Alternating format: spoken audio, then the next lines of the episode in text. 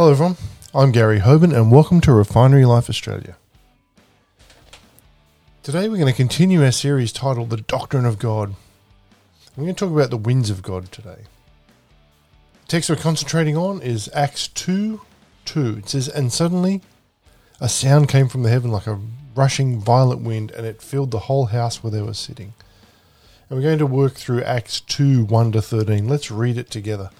Talks about the day of Pentecost. We've all read this scripture and we all love it. So let, let's go through it again together. When the day of Pentecost had come, they were all together in one place. And suddenly a sound came from heaven like a rushing violent wind, and it filled the whole house where they were sitting.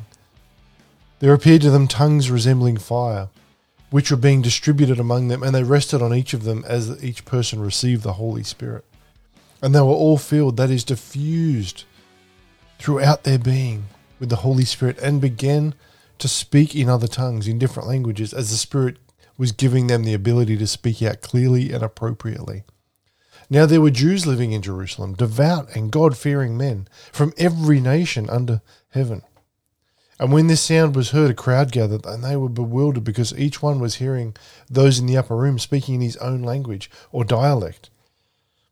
They were completely astonished, saying, Look, are not all of these who are speaking Galileans? Then how is it that each of us hears in our own language or native dialect? Verse 9 Among us there are Parthians, Medes, Elamites, and people of Mesopotamia, Judea, Cappadocia, Pontus, and Asia Minor, Phrygia, Pamphylia, Egypt, and the districts of Libya around Cyrene, and the visitors from Rome, both Jews and proselytes, who were Jewish converts who'd converted to Judaism, Cretans and Arabs. We are all hearing them speak in our native tongues about the mighty works of God. And they were beside themselves with amazement, and they were greatly perplexed, saying to one another, What could this mean?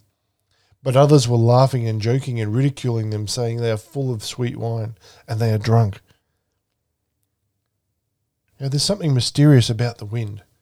If you don't believe that, try to explain the wind to a child or, or try to understand an explanation of the wind in scientific terms. Because the wind is so mysterious, it's a fitting analogy, it's a fitting symbol of God's powerful Holy Spirit. What preceded the passing of the children of Israel through the Red Sea? All through the night, the trembling Israel cringed in fear between the chariots of Egypt and the sea while the terrible winds of God cut a path through the heart of the waves. Exodus 14:21 says then Moses stretched out his hand over the sea and the Lord swept back the sea by a strong east wind all that night and turned the seabed into dry land and the waters were divided. We are told that when Elijah begged to see the face of God in 1 Kings 19:11 so he said go out and stand on the mountain before the Lord and behold the Lord was passing by and a great and powerful wind was tearing out the mountains and breaking the rocks in pieces before the Lord. But the Lord was not in the wind and after the wind, there was an earthquake, but the Lord was not in the earthquake. Well, let, let's look at the reaction of the onlookers on the day of Pentecost in Acts 2 6 and 7. When the sound was heard, a crowd gathered, and they were bewildered because each one of them was hearing those in the upper room in their own language. They were completely astonished. Look, are not all of these who are speaking Galileans? We also read in verse 12 that they were beside themselves with amazement and were greatly perplexed, saying to one another, What could this mean? Now we need the winds of God to blow on us. When they do, it makes all the difference in the world.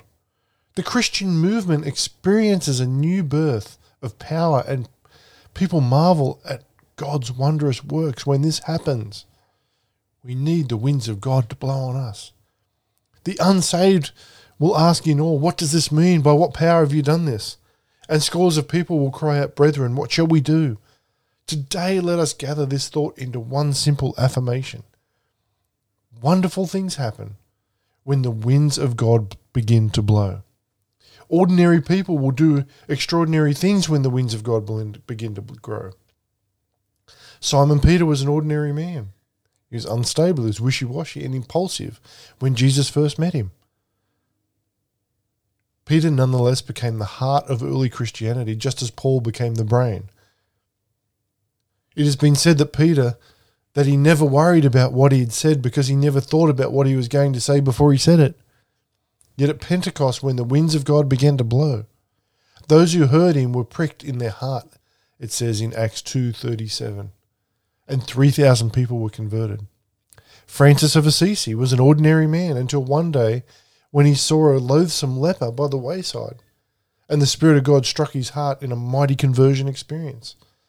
Retracing his steps, he ran back to kiss the leper, who 10 seconds before he despised as an unclean thing.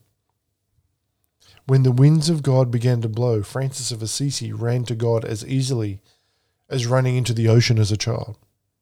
Until the winds of God began to blow, Martin Luther was just another ordinary brown clad monk seeking peace in his heart. But by God's power, he was urged to change the history of the world. Wesley, Spurgeon, Moody, Booth, and a host of others, although they were ordinary men and women, God used them mightily to do extraordinary things when the winds of God began to blow. You and I might be ordinary people, but if we would wait on God in prayer and in faith until the winds of God shook us to the depths, he could use us to do some extraordinary things. Ordinary churches do extraordinary things when the winds of God begin to blow. What are our churches doing that amazes and confounds the unsaved world? The great sin of our churches is that of being ordinary, that of doing the same old things the same way over and over again. What chances have we taken for God? What risks? When have we laid it down? When, when have we just laid everything down on the throne, trusting God and His power to see us through? In our churches, the time is here when we must no longer be ordinary. We can't do it. Can't be ordinary any longer.